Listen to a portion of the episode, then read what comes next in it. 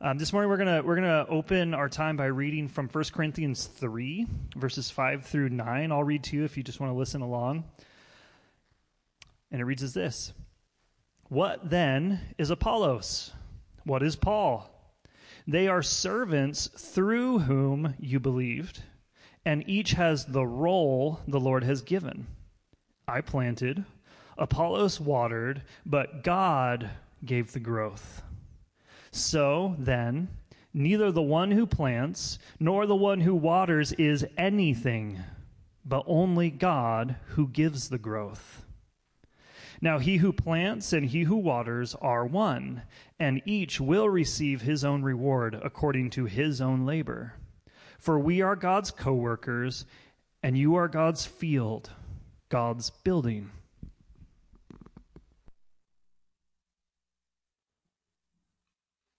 Thanks, BJ. All right, for a third time, good morning. It's good to see you guys again. Uh, I don't know how many of you have seen Jesus Revolution.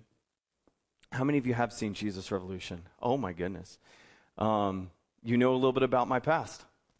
Um, that's the the movement that my parents were saved in. Um, it's the church that I grew up in, and it was so cool for me as someone who um, had multiple conversations with Chuck Smith to see um, just his life, kind of that portion at least of what the Lord did through him on screen.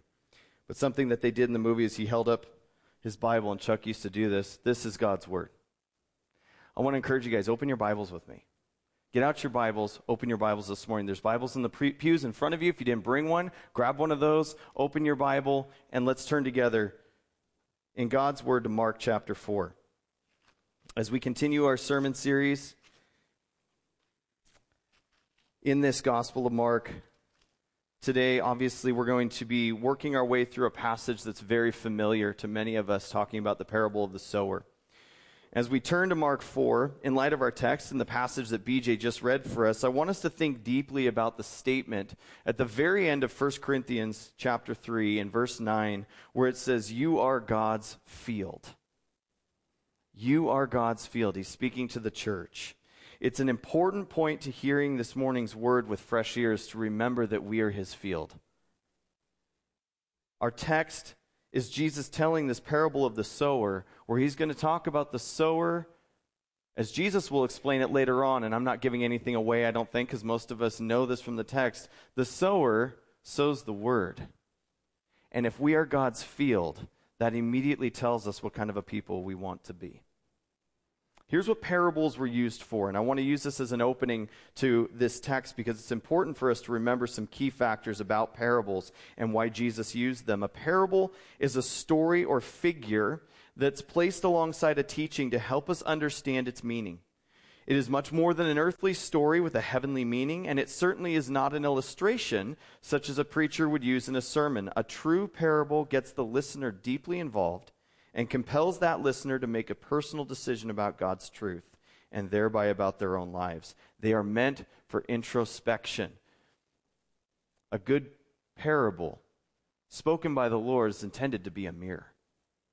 And I'll quote from Wiersbe again. I, I, shared this last week because it's one of my favorite quotes on parables. He said this A parable begins innocently as a picture that arrests our attention and arouses our interest. But as we study the picture, it becomes a mirror in which we suddenly see ourselves. The crowd did not judge the parables, the parables judged the crowd.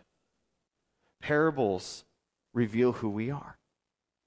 And I want to remind us all this morning that if your, if your inclination is to hear a parable taught and think of how it applies to somebody you want to prepare for yourself, immediately can't misunderstanding that parable. If parable, it's doesn't mean that we can't apply it and help others, but I want to encourage all of us to take to heart Matthew chapter 7, where Jesus says, You know what? First remove the log from your own eye, and then you can help your neighbor with the speck that's in theirs. Let's look at these parables very introspectively and for ourselves so that we might remove the logs from our own eyes. And we'll see how that applies to us this morning as we work through this, test, this text. As we get into Mark chapter 4, we're going to read the verse, the first I can say it, don't worry. The first nine verses. And it begins this way in verse 1. Again, he began to teach by the sea, and a very large crowd gathered around him. So he got into a boat on the sea and sat down, while the whole crowd was by the sea and on the shore. He taught them many things in parables, and in his teaching he said to them, Listen, consider the sower who went out to sow. As he sowed, some seed fell along the path, and the birds came and devoured it. Other seed fell on rocky ground where it didn't have much soil, and it grew up quickly since the soil wasn't deep. When the sun came up, it was scorched, and since it had no root, it withered away. Other seed fell among thorns, and the thorns came up and choked it, and it didn't produce fruit. Still, other seed fell on good ground, and it grew up, producing fruit that increased 30, 60, and a 100 times. And then he said, Let anyone who has ears to hear listen. So, back in chapter 3, verse 9, we read a very important um, verse that, that, that basically explains why Jesus is in the situation he's in at this moment. It said this Then he told his disciples to have a small boat ready for him so that the crowd wouldn't crush him. As Jesus is now on the boat, out on the water, teaching the people on the shore, this isn't just to amplify. People like, oh, it's to amplify his voice. Maybe, but, but verse 9 of chapter 3 tells us otherwise he would have been crushed by the large crowds. So Jesus, by necessity, is on this boat speaking to crowds on the shore. It gives them the opportunity to speak to the whole group and not be encircled by them. And notice that Mark states that Jesus taught them many things by parable. And then he records the parable of the sower. Mark's gospel condenses a lot of activity of Jesus' life. Many uh, commentators would call it the fast paced gospel because it moves so quickly and he condenses a lot of information into really short sections. What we'll see later in this morning's text is that it's helpful to remember that the other gospels will expand more on some of Jesus' teachings at times, and that can be a helpful component to understanding what's happening and understanding fully what's really going on. Now, Mark will give us the information, but the other gospel writers will expand a little bit more with more detail. Take note of the beginning of verse 3. What he says here as Jesus begins to teach. He says, Listen, consider the sower who went out to sow. The imperative listen calls for obedience to what is taught, not mere comprehension. That listen is imperative. And it's not just, would you just, you know, just, I have something to say to you. It's like, no, this is not just to be heard, it is to be obeyed. This is to be obeyed. The sower represents Jesus, and there's a challenge to you and I that comes along with knowing that Jesus is the one who sows, and we'll discuss that in a bit. But identifying Jesus as the sower, immediately I ask myself the question if I want to be conformed into his image, then, then who do I want to be? If I want to be like Jesus, that means I want to be someone who sows in the way that he sows. I want to follow in his footsteps. Now, notice in the parable, there are three failures based on the soil type. There's a seed that fell on the path, there's a seed that fell on the rocky ground, and there's seed that fell among thorns. There are types of soil.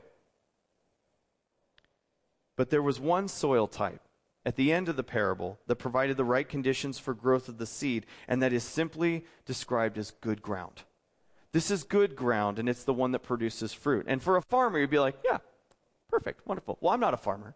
So I have to figure out what that means, right? Now, in verse 9, Jesus bookends this parable with a call to hear, similar to his opening word, listen. At the very end, in verse 9, he uses the same statement he'll use for the seven churches.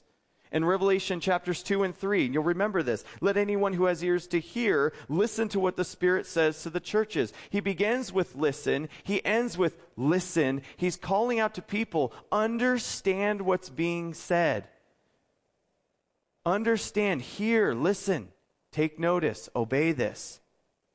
Since Jesus will explain this parable himself shortly in Mark chapter 4, you'll notice that I moved rather quickly through the first part of it because if Jesus is going to explain it, let's just let him do it. Why would I go back and like, no, what we, no, let's just let Jesus break it down. That's fine. You guys, let's continue reading because before he explains the parable for us, he's going to reveal why he's teaching in parables to his disciples. So let's read verses 10 through 12, and then following that, Jesus will give his disciples the explanation. In verse 10, it says this When he was alone, those around him with the twelve asked him about the parables. And he answered them The secret of the kingdom of God has been given to you. But to those outside, everything comes in parables, so that they may indeed look and yet not perceive, that they may indeed listen and yet not understand Otherwise, they might turn back and be forgiven. I love reading that text. And I love reading it to people and, and talking about it, having discussion around it, because at the first reading, I don't know about you guys, it feels a little troublesome. It feels troublesome to read it because you're like, wait a minute, there, all these questions start popping into my mind. You guys, before we get to that, understand this. The Lord reveals the secrets, quite literally, the mysteries of the kingdom to his disciples. Don't miss that part at the beginning because what he desires to do for his disciples is reveal the mysteries of the kingdom to them.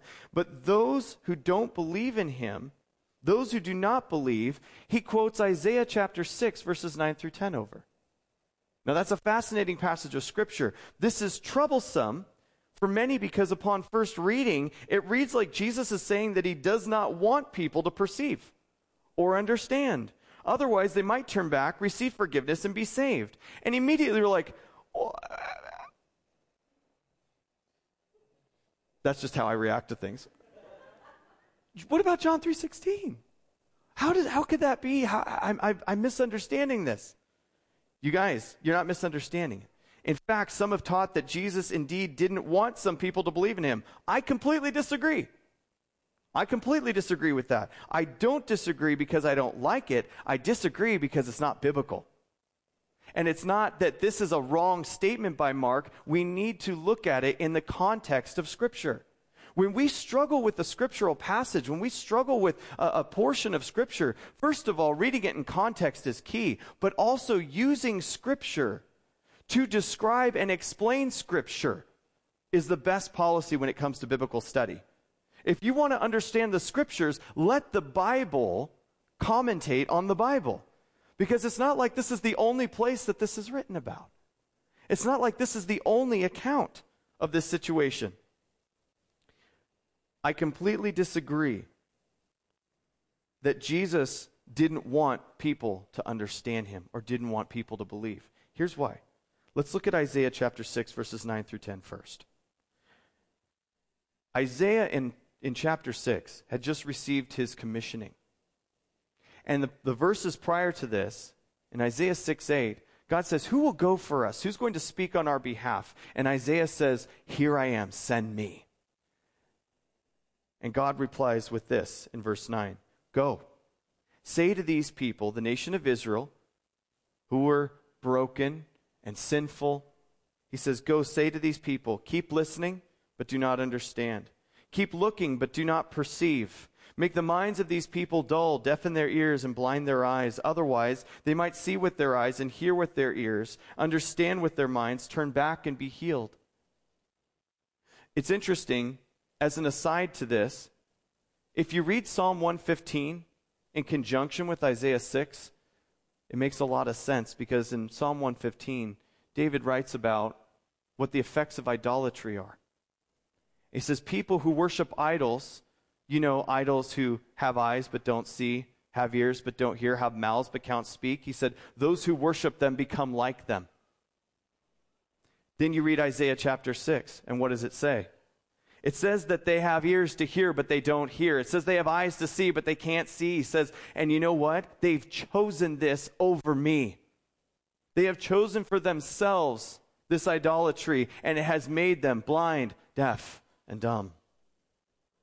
This passage doesn't reveal God's hatred for his people because it's the commissioning of Isaiah to go to them regardless of their state. God is sending Isaiah to his people in this state and says, Preach anyway. Minister anyway. Call out to them anyway. Give them my word anyway. Why? Why, if they aren't going to be able to receive it? Because God is gracious. And he continues to give opportunity despite the fact that his people are hardening their hearts against him.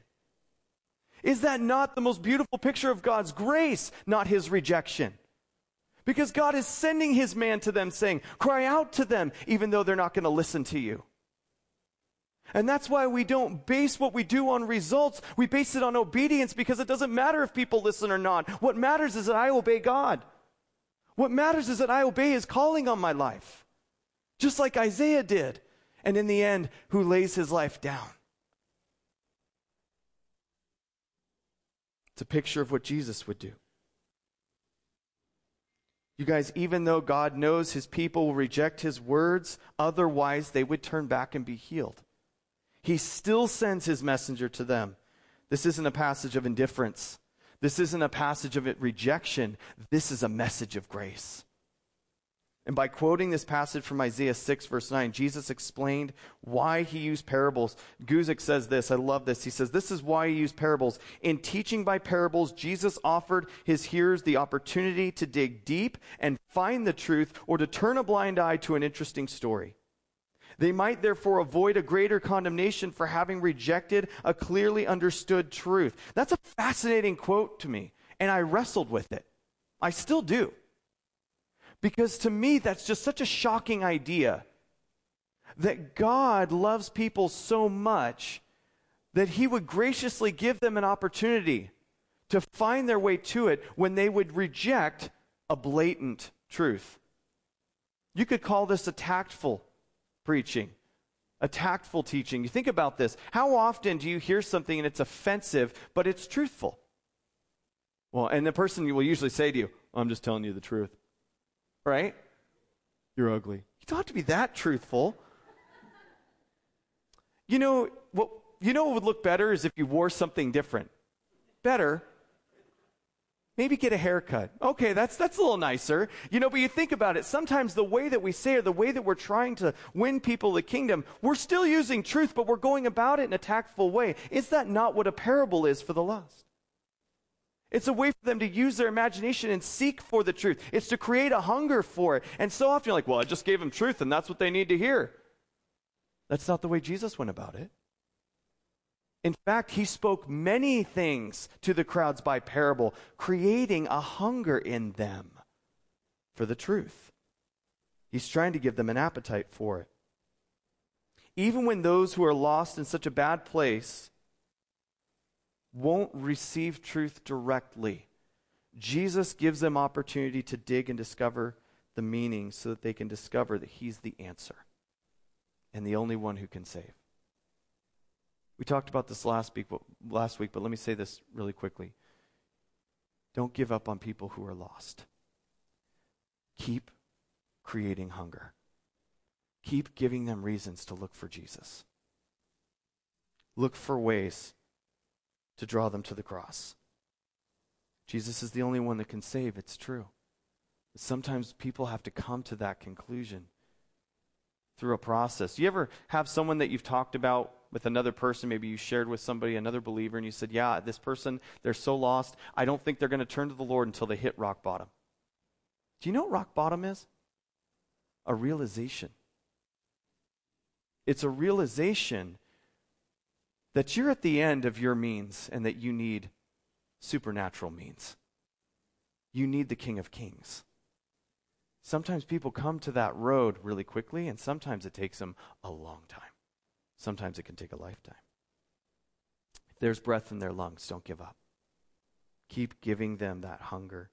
One last clarification for this quote, and this is very important. The quote that Mark records for us from Jesus in the same situation around the parable of the sower Matthew records as well. But he does so marked uh, in his condensed way, which that's how he's, he's uh, recording his gospel account. Matthew tells a little bit more in a full way.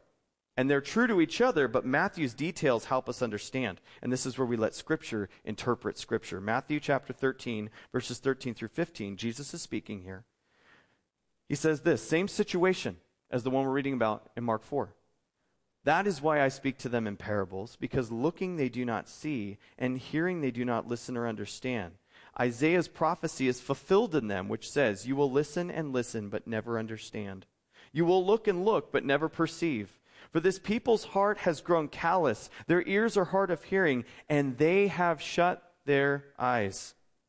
Otherwise, they might see with their eyes, and hear with their ears, and understand with their hearts, and turn back, and I would heal them. Helpful, isn't it? Helpful to see that clarity. It's not that Mark was being untruthful, it's that we need to look at it a little more deeply to understand what's truly being said. G. Campbell Morgan caps this off so well. He says, Jesus used the parabolic method not in order to blind them, but in order to make them look again. Not in order to prevent them coming to forgiveness, but in order to lure them toward a new attention. He was luring them in, he was drawing them in. As one of my mentors once said, we ought to always let Scripture interpret Scripture. God's desire for us is that we would be students of the Word, that we would dig in deeply. And I think that a lot of times when I'm reading my Bible, I'm tempted to just, oh, I don't really get that, and go right on by it. Stop. Slow yourself down. Dig in. Dig in and search the scriptures. When it's difficult to understand what a passage means, dig deeper into your Bible and search for clarity. Be a student. Be like the Bereans. In Acts chapter 17, verse 11, the people in Berea, it says, there were of more noble character than those in Thessalonica. Why? It says, since they received the word, oh, parable of the sower. And it says this, with eagerness and ex- examine the scriptures daily to see if these things were so. If you ever hear a pastor say, take my word for it, leave. Leave. Don't listen to that. If he says, take my word for it, I know what I'm talking about. Search the scriptures and be sure. You have a Bible. You're like, I don't have a Bible. Then take one out of the pew with you. With my compliments. Seriously, I'll, I'll, I'll put my compliments in. I don't know what that means, but I, I will. Like, I, I don't, I don't want anyone in here to not have a Bible. You're like, with my compliments, you don't think I'm ugly anymore? No, you look great. Sorry. You guys, dig into your scriptures. Know what your Bible says. Please. It's the Word of God. Be students of it. Be like the Bereans. So, what's great about this parable, it's almost just, it's a gimme in some ways, is this is one of the few parables that Jesus just explains for us. He just gives us an explanation. Because I'm just like one of the disciples. I'm like, Duh. he's like, no, check it out. Don't you understand? Here, he's like, how are you going to understand the other parables? Look at it. Verse 13, I feel like he's talking right to me. Then he said to Mike, Don't you understand this parable? How then will you understand all the parables? You got to help me, Lord. He says this the sower sows the word. Underline that in your Bible, guys. The sower sows the word. Some are like the word sown on the path. When they hear, immediately Satan comes and takes away the word sown in them. And others are like seeds sown on rocky ground. When they hear the word, immediately they receive it with joy, but they have no root. They're short lived. When distress or persecution comes because of the word, they immediately fall away. Others are like seeds sown among thorns. These are the ones who hear the word, but the worries of this age, the deceitfulness of wealth, and the desires for other things enter in and choke the word, and it becomes unfruitful. And those like seeds sown on good ground hear the word, welcome it, and produce fruit 30, 60, and a 100 times what was sown. I think of Jacob when he goes and stays with Laban. And he starts, you know, taking care of the, the livestock. That's me saying in a really nice way. Starts breeding livestock. And it says that, like, the first year he produced a hundredfold. That's not normal. So it's clear that like this is God blessing this. It kind of recalls that for the end of this section. But Jesus explains, you guys, the four types of soil, or we could call them the four types of hearts that the word is sown upon. There's the hard heart, there's the shallow heart, there's the crowded heart, and there's the fruitful heart. But notice this. What I emphasized before, verse 14, always remember the sower sows the word. The sower sows the word. Those who seek to follow in the footsteps of Jesus must always remember this. And so, being conformed into his image, we are required to sow the same way that he has sown. We sow the word of God. You guys, this is why Paul wrote the following words to Timothy in 2 Timothy 4, verses 1 through 2. You probably should. Oh, sorry. I solemnly charge. By the way, if my teacher said that to me, I was in big trouble. I solemnly charge you before God and Christ Jesus, who's going to judge the living and the dead, and because of his appearing in his kingdom, preach the word. Be ready in season and out of season, correct, rebuke, and encourage with great patience and teaching. You could not emphasize that more. If you have friends, preach the word to them. If you have family, preach the word to them. If you have coworkers, thank you. You guys, like, we. We should be doing this all the time. You're like, even when I have lunch, yes, preach the word of God. And I'm not saying it, I'll be like, I prepared a sermon for this lunch. No, I'm saying like, what you share with people ought to be the word of God. It ought to be his truth. It ought to be an encouragement to them. It ought to bring correction lovingly, instruction lovingly, but do not hesitate and never cease to preach the word, church. Never stop. This is the encouragement for God's people and Adam Clarke said it so well. It is a high offense against God to change the master's seed, to mix it, or to sow bad seed in place of it. Demand from pastors and preachers in our age, in our time, to preach the word. I'm so sick of hearing pithy sayings. I'm so worn out from hearing some kind of an analogy that tells you you can live your best life now. Be ready to die for your faith. Be ready to suffer and be persecuted because our Savior was. Preach the word. Sorry. Not sorry. You guys, the sower sows the word. If that's how Jesus did it, let us do it. Let us do it faithfully. Let us do it with joy and with full recognition that this is the food that God has fed us with. And when Jesus said, Take this and eat this. This is my body when he broke bread. He was giving us the word to consume, to fill us, to fuel us. I could go on forever. We don't have time. But I could talk about the sower sows the word for hours. I'll go back to it at the very end. But before we get there, let's look at the hearts that this word lands upon. As Jesus teaches us this, in verse 15, we look at the hard heart. This is the hard heart, soil number one. Some are like the word sown on the path. When they hear, immediately Satan comes and takes away the word sown to them. Satan is the birds that Jesus uses in his parable. Soil becomes hard when too many feet walk on it. You want hard soil? That's a pathway that people walk on. That's why he says it falls on the path. Used to be soil, now it's a path because it's been walked all over. How many hearts have been hardened by opening themselves up to be influenced by people and by the world? How hard are our hearts to the Lord right now because the world has hardened them towards His truth? How many are lost in their sin because they weren't able to receive the word from all of the, the footsteps in their lives and the enemy just came and snatched it up as soon as it hit? The nation of Israel had, had experienced this, excuse me, in the Old Testament. And God spoke through Hosea these words in Hosea 10:12. Sow righteousness for yourselves and reap faithful love. It's interesting, you can't do that unless you break up your unplowed ground. He says, take a plow to it. Guys, let me just put that in this context. Let us be sure to regularly plow our hearts. He says, Break up your unplowed ground. It is time to seek the Lord until he comes and sends righteousness on you like rain. Boy, just circle that whole passage in Hosea 10. Doesn't that sound refreshing? Doesn't that sound encouraging?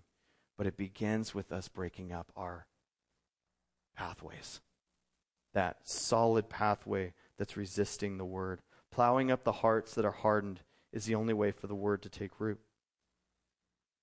Second type of soil is the shallow heart. He says others are like seeds sown on rocky ground. When they hear the word, immediately they receive it with joy, but they have no root. It's shallow ground. They're short lived. When distress or persecution comes because of the word, they immediately fall away. This would be your emotional hearer, the shallow hearer, the one who emotionally responds. They're all in when the word of God is initially heard, maybe filled with excitement maybe some religious feelings, but there's no roots. So they spring up. There's no depth, no true surrender, no obedience. The storms of life come, and they have no root system to hold them fast, and they die. They fall away after a short time. Guys, may we be very, very aware of the ability of life seasons to give us shallow hearts, to look for religious thrill as almost a substitution for true relational depth. Let us be aware of that. We are not here to look for like sensations. We aren't sensationalists. You guys, we are here to have a long haul, deep and ever growing, intimate relationship with Jesus Christ. I don't want something that's like a flash in the pan. I want something that's like a slow burn. Give me something that provides warmth and burns slowly over a long period of time because we recognize this, you guys. For most of us, life is a marathon. It's going to go on for some time, and we want that to grow within us. We can't blast out from the gate and then die off. Beware of the shallow heart. Beware of the crowded heart. That's soil number three. Others are like seeds sown among thorns. These are the ones who hear the word, but the worries of this age, the deceitfulness of wealth, and the desires for other things enter in and choke the word out. It becomes unfruitful. It chokes the life out of it, saps all of its nutrients. The nutrients. You guys, this is the heart with too many other things around it. Too many other seeds planted in the same ground. I give you the westernized culture. If you want a culture that's idolatrous, look at ourselves. Look at us. Well, all these soils, you guys, speak to us in different ways. I think in an age of distraction, this one speaks the loudest to me because we have so many little things that we will excuse and we will allow to grow that are choking the life out of our relationship with Jesus. Many of them are computers that are in our pockets. Make no mistake, it's not a phone, it's a computer. Some of them are entertainment, some of them are hobbies. It's money, it's the wealth that Jesus mentions, it's the distractions, it's the opinions of friends. How many things are choking out the fruitfulness of your walk with the Lord? Having right relationships with people is important. But how many of us are living for them instead of living for Jesus and ministering to others? Church, look at the soil of your heart. Let us all look at the soil of our hearts and be sure that nothing is growing there like the thorns that chokes them out. Chokes out the life of our ministry and notice in the text renders us unfruitful. While all these soils are types of hearts that reject Jesus and are unsaved, we can certainly see this as the cause for so many people rejecting the word. I believe fully that we must take note of these things when we are being tempted by sin. We ought to examine our hearts, as Paul told the Corinthian church in 2 Corinthians 13 5. We need to test ourselves, we need to examine ourselves, and be sure that our heart is not turning into this kind of soil when it comes to the Word of God. And I want to go back to a way that Jesus delivered this parable and remind us of this. He said, Listen, not just hear it, understand and obey it.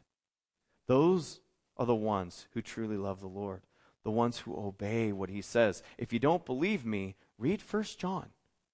It's all about it. John wrote about that. He's like, listen, God says this. If you love me, you're going to keep my commandments. He says, You're going to know who belongs to him. That doesn't mean you're perfect. It means that when we fall astray, we immediately return to him. And that's why John wrote in 1 John 1 9, if we confess our sin, he is faithful and just to forgive us our sin and to cleanse us from all unrighteousness. He says, If you get off the path, get right back on the path. Don't wait around. Be repentant immediately. Be quick to confession. The parable of the sower not only describes unbelieving hearts, but I believe it serves as warning to us. When our hearts are hardening, let us allow the Spirit to plow to receive the word. When our hearts are shallowing, let us allow prayer and community to grow our roots deep in the word. When our lives are too crowded, let us allow the Father as the vine dresser to come prune our branches through the word. And let us be a people who every morning awaken joyfully ready to receive the word, having our hearts prepared and ready to be used by him. For the fruitful heart is not just the one that hears, but the one that obeys and knows the Lord intimately, because the word is not just what he says, the word is Jesus himself.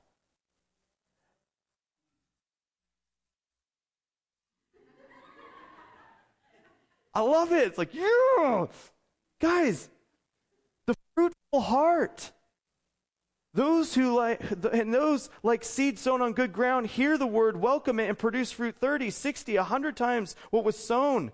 You guys, think about this. Your fruit production is directly connected to your intimate relationship and obedience to Jesus.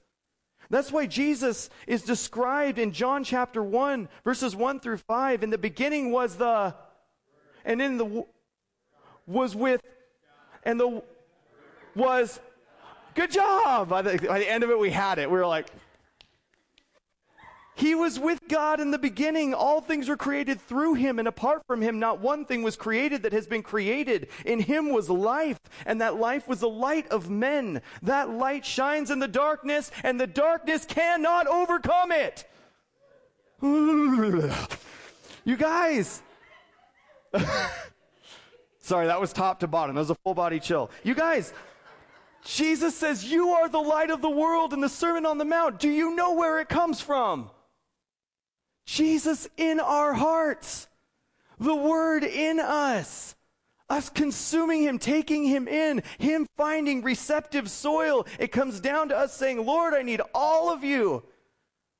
And I can't produce anything away from you. That's why in John chapter 15, he says, I am the vine. We are what? And apart from him, we can do what? Mm.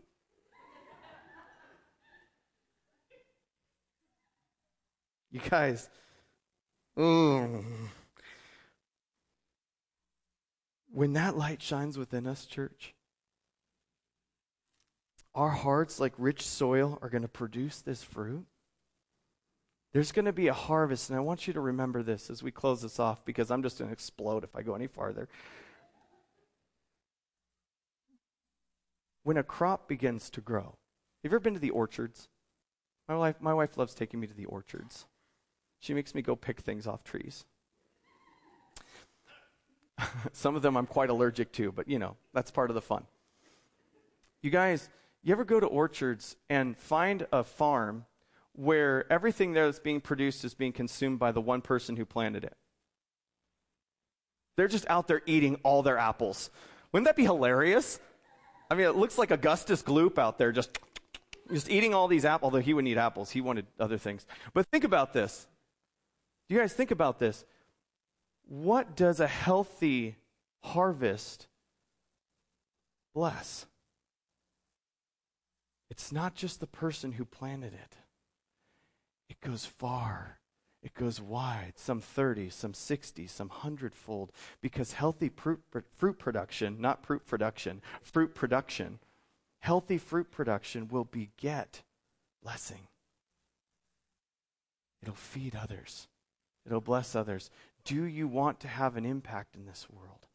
Then you need to have a heart that is receptive and obedient to the word, to the call of Jesus. Thank you, Lord.